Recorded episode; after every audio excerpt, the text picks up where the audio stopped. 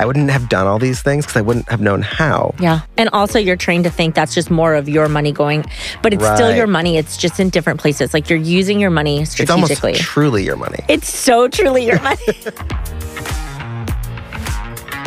Hi, everyone. I'm Cyd Charisse, And I'm David Bosher, and you're listening to Destroy the Hairdresser, the podcast. where we teach you to salon differently.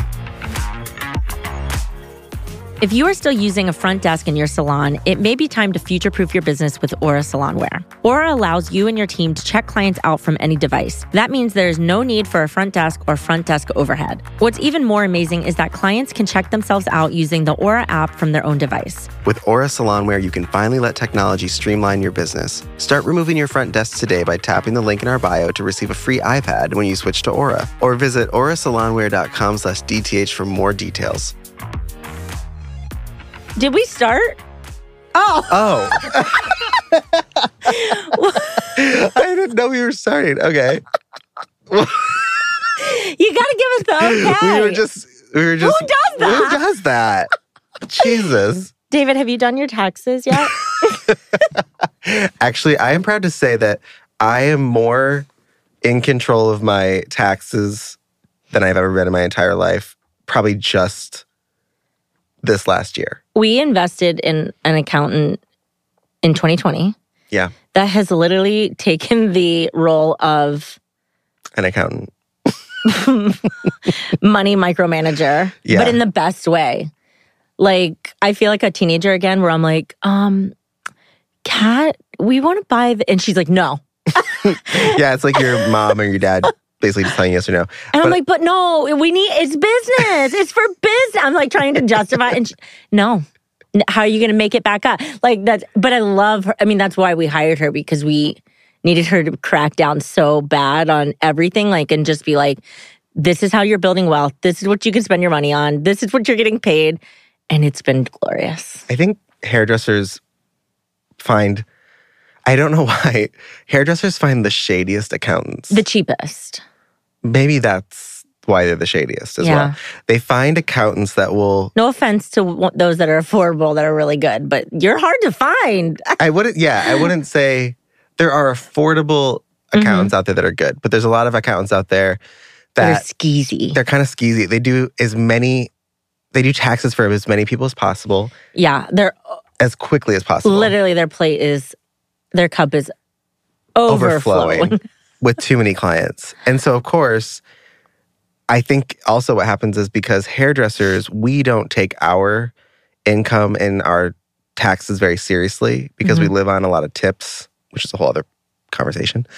But we live on a lot of tips. We live on a roller coaster of this week I made money, this week I didn't make money. yeah, The- it's try- so up and down. it's all over the place. And then we have an accountant who just tries to like finagle the numbers so you can get some money back, hopefully, or so you don't pay any taxes. But then you go to buy a house and they go, Well, how much do you make? And then you're like, Oh, I made a hundred last year. But your accountant made it look like you made twenty thousand. Yeah, And then the bank says, No, you made twenty last Uh-huh. year. And you're like, No, well, I made a hundred thousand. And then you get in this really weird area of like, so you so then you're lying about your taxes, which is a whole other are you a liar? so there's another problem.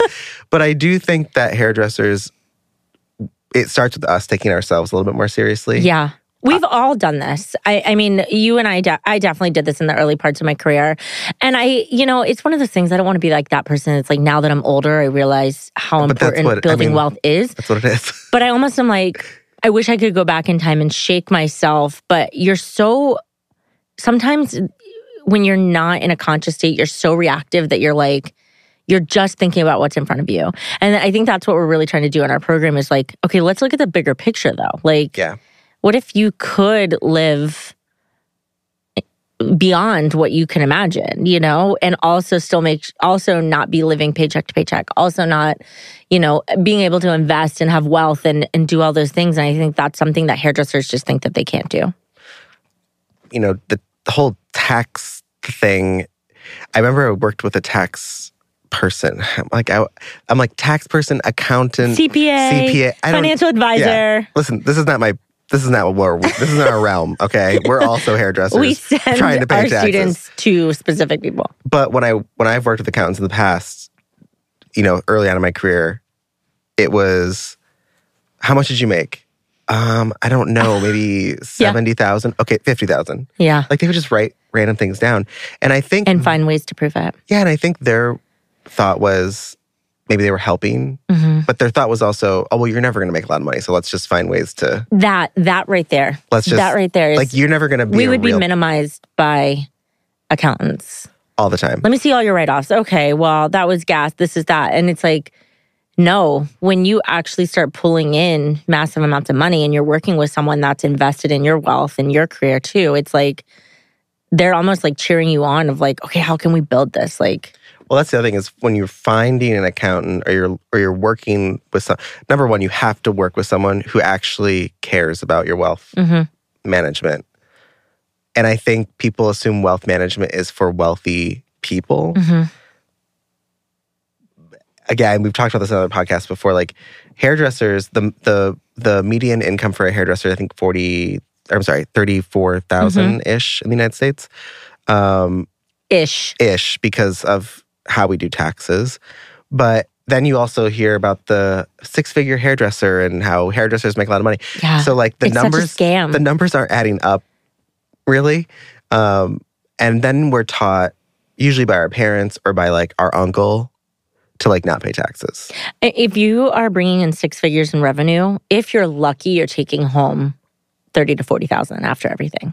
After expenses. if you're self-employed. Yeah, if you're self-employed, Yeah. that's what I'm talking about. Like, but still, like that's what I think people aren't realizing. Like, if you want to be a six-figure hairdresser, you got to think more about bringing in like two to two fifty in revenue, mm-hmm. right? Because it's like a majority of that is going. The more money you're making, the more expenses, the bigger the taxes, the bigger the quarterly taxes, you know, and it just kind of kind of all adds up. And I think that's the confusing thing is that we weren't taught numbers when we joined this career, and we really have to seek out learning about numbers. And we weren't taught numbers because this was always a career for people who didn't, this was historically a career for people who didn't go to college, who didn't have a lot of ambition, who were going to stay local. You know, it that's what it was. And then, of course, the government turned it into a licensing process. Mhm. So then you had to pay a licensing fee and you had to pay to go to school. Like, so there's, there's a lot of like historical things that happened because if you think about it, originally we just did each other's hair, yeah, you know, like that yeah. Eh, eh, it's li- eh, it's kind of funny to me, but the the concept of finding the right person to work with your money is really important. Not, and I hear this too, like find someone that will educate you. No, I don't Yeah. need full on education. I mean, I want to be able to ask questions, for sure. but I'm not and an have them accountant. be knowledgeable. but I'm not an account. I don't want to learn how to do it myself. Yeah. And never, I never do. No, Like, don't. And I want to create a relationship, almost a partnership with someone that I'm bringing in. Like we call it building your board of director, directors at DTH. And I'm building the people that are helping lift my business up and like lift this company up to where it needs to be because you, you can't do it by yourself, like at all. Yeah, and if you're one of those people who thinks the government is evil, which is fine, and you don't want to pay taxes, we've talked about this all the time. Like, then you shouldn't, you know, you shouldn't be on the roads because the roads are paid for by your taxes. Mhm. You like a lot of social programs are paid for by your taxes. Nobody wants to pay taxes, but everybody wants the government to help them with things. So We don't like the game, but we're in it. We're in we the have game. to play it. we're in the game. You have to play the game, and there are rules to the game. And I think it's, I think why we think it's, why we assume the game is kind of pitted against us is, as hairdressers, we feel less than hmm in the in the society, film, yeah you know, Hollywood all tells us that we're not Yeah. the way that we've been treated, even unions.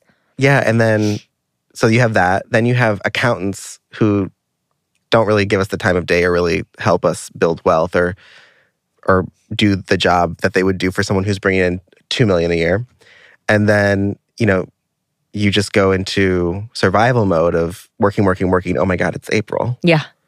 And then it's uh, I think I made, you know, I made Yeah. this much and I have this much Versus planning it all year. and then I don't want to claim my tips. And then and then again, like I told you, like when I bought my first apartment in New York City, it was already a shit show. But as a self-employed person, they, even though I make the same amount as my partner who is not self-employed, uh, had a very hard time Mhm. with my income. yeah.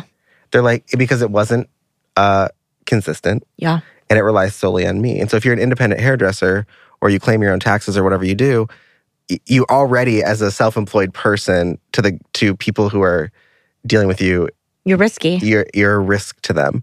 So even more so, we have to take taxes seriously. Even more so, we have to play by the economic game because no one's going to take us seriously until they say, "Wow, I didn't know a salon could make that much. I didn't know a Mhm. hairdresser could make that much." And all of us, and I, even our accountant Kat, she Constantly. she was like, "I didn't know." She works with all of our future proof salons and Yeah. a lot of our coaches. And she's just shocked that we're producing the wealth that we're producing Mhm. in our industry. And now she's like specializing as an accountant in the beauty industry. We also work with the beauty CPA, Kanisha Mhm. Cole Coleman.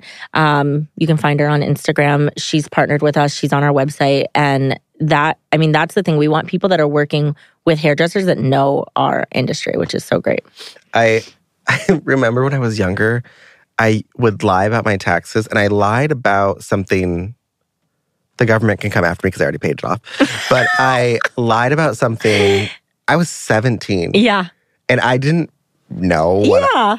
I might not even have lied. I might just have done it wrong. hmm But I remember being like, that sounds right. That's Mhm. good enough. And so I, you know, seven years later, I get a bill from the IRS for like $15,000. Oh my God. And of course, whatever, you, whatever you, yeah, you open that from the IRS and you just melt. You into, just rip it up and throw it away and You're be like, "I didn't get it. so it." what?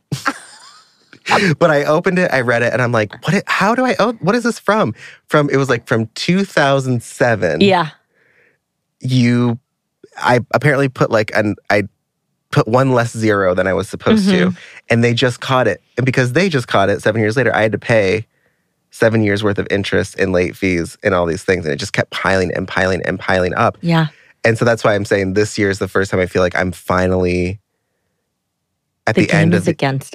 I well, I finally feel like I'm playing the game and and not winning, but You've built the right team. I've I've but I'm also able to utilize my income and my yeah, history yeah. of income and I can buy a house and I can buy, you know, whatever. I can buy things that require maybe to take out a loan. Mhm. I can take out a personal loan because I have good credit, I have good history, I pay my taxes. Like it just feels really good to get to that place.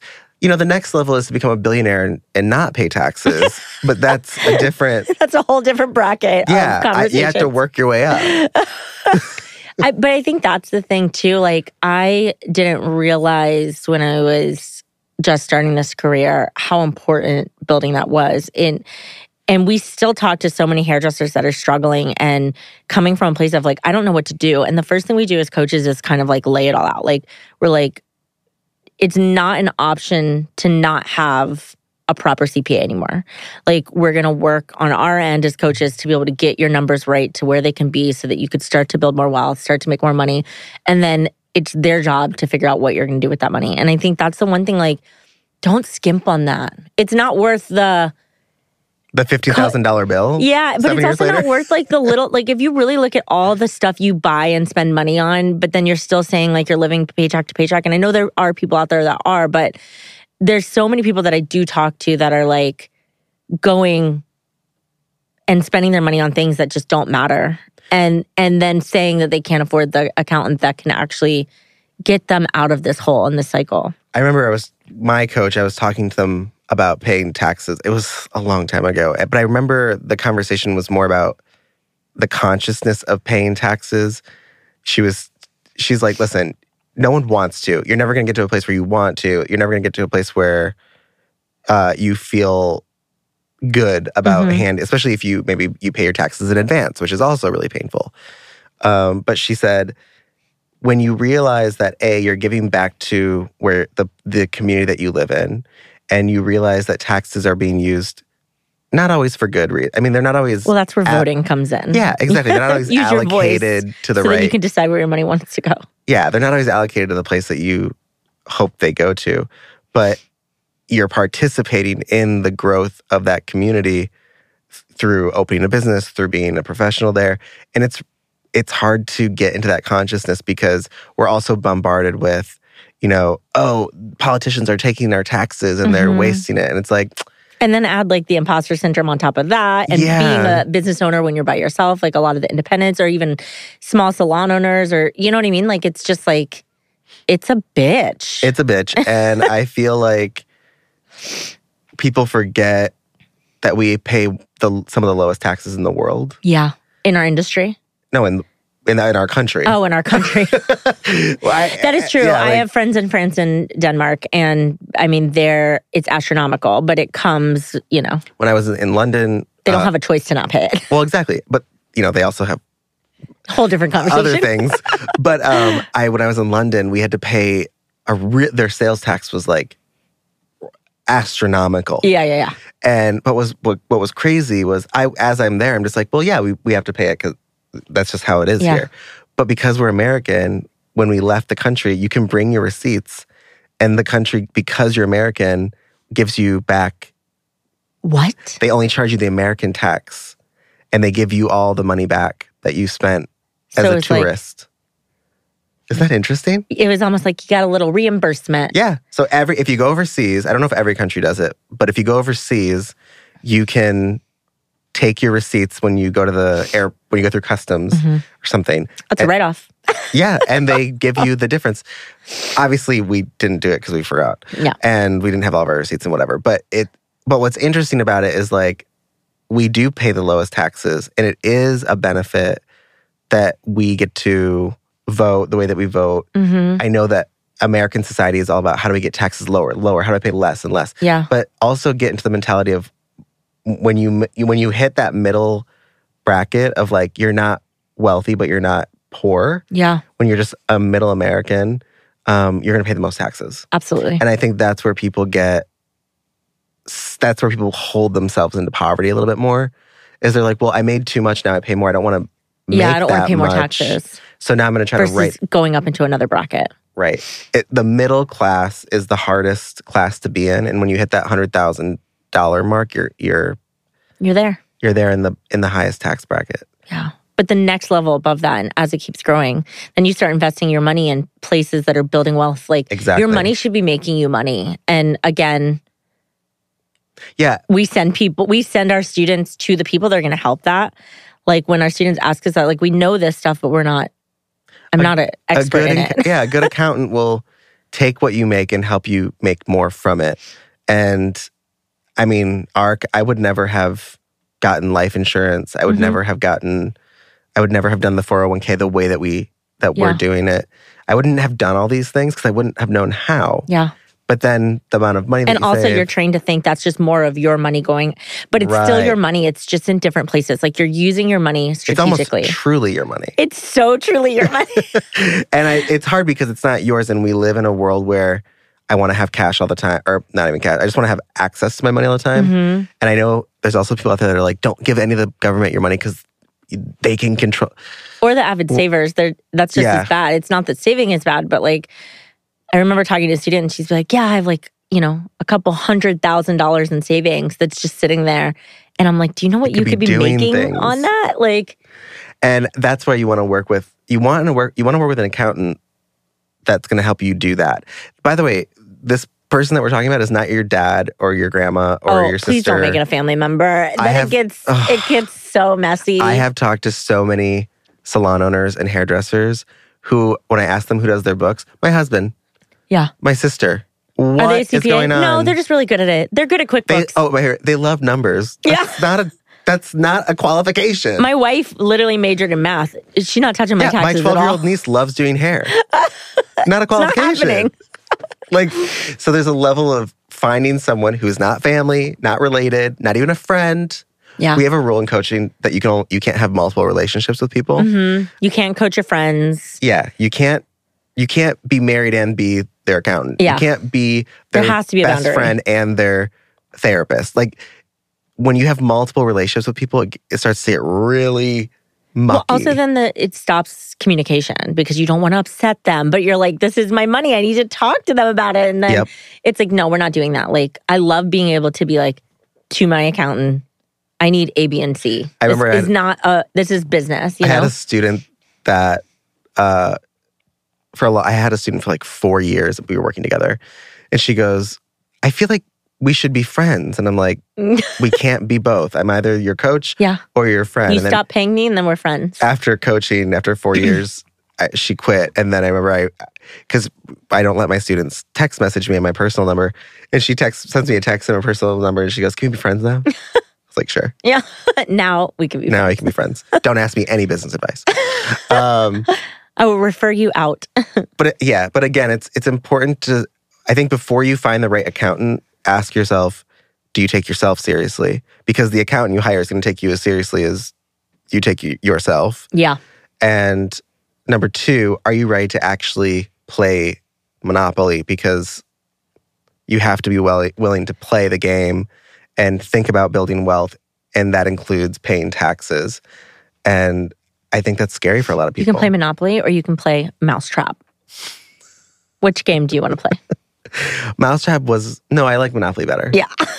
I do like Monopoly. Anyone who likes Monopoly, I think, is in business yeah. in some sort Loves of way. Monopoly. Jo- my partner Josh and I love playing Monopoly, and we are those people that will play it for days. So, Mm. like, we'll go to bed, like, the board is set up, Yeah. and we'll go to bed, and we'll come back and just continue I playing. used to be that person when I play with my family that would just get pissed and flip the board. Ah, That was before I started studying reactivity. yeah, ex- that's. I mean, that's part of Monopoly too, isn't it? yeah. So I think that's part Let's of the wipe it. We're starting over. That's bankruptcy, That's bankrupt. is what that is. Let's try to avoid that. Next time on Destroy the Hairdresser, the podcast. learning about your reactivity does not mean you will not be reactive. In Mhm. fact, I think it means the opposite. Good and bad don't exist in proactivity and reactivity.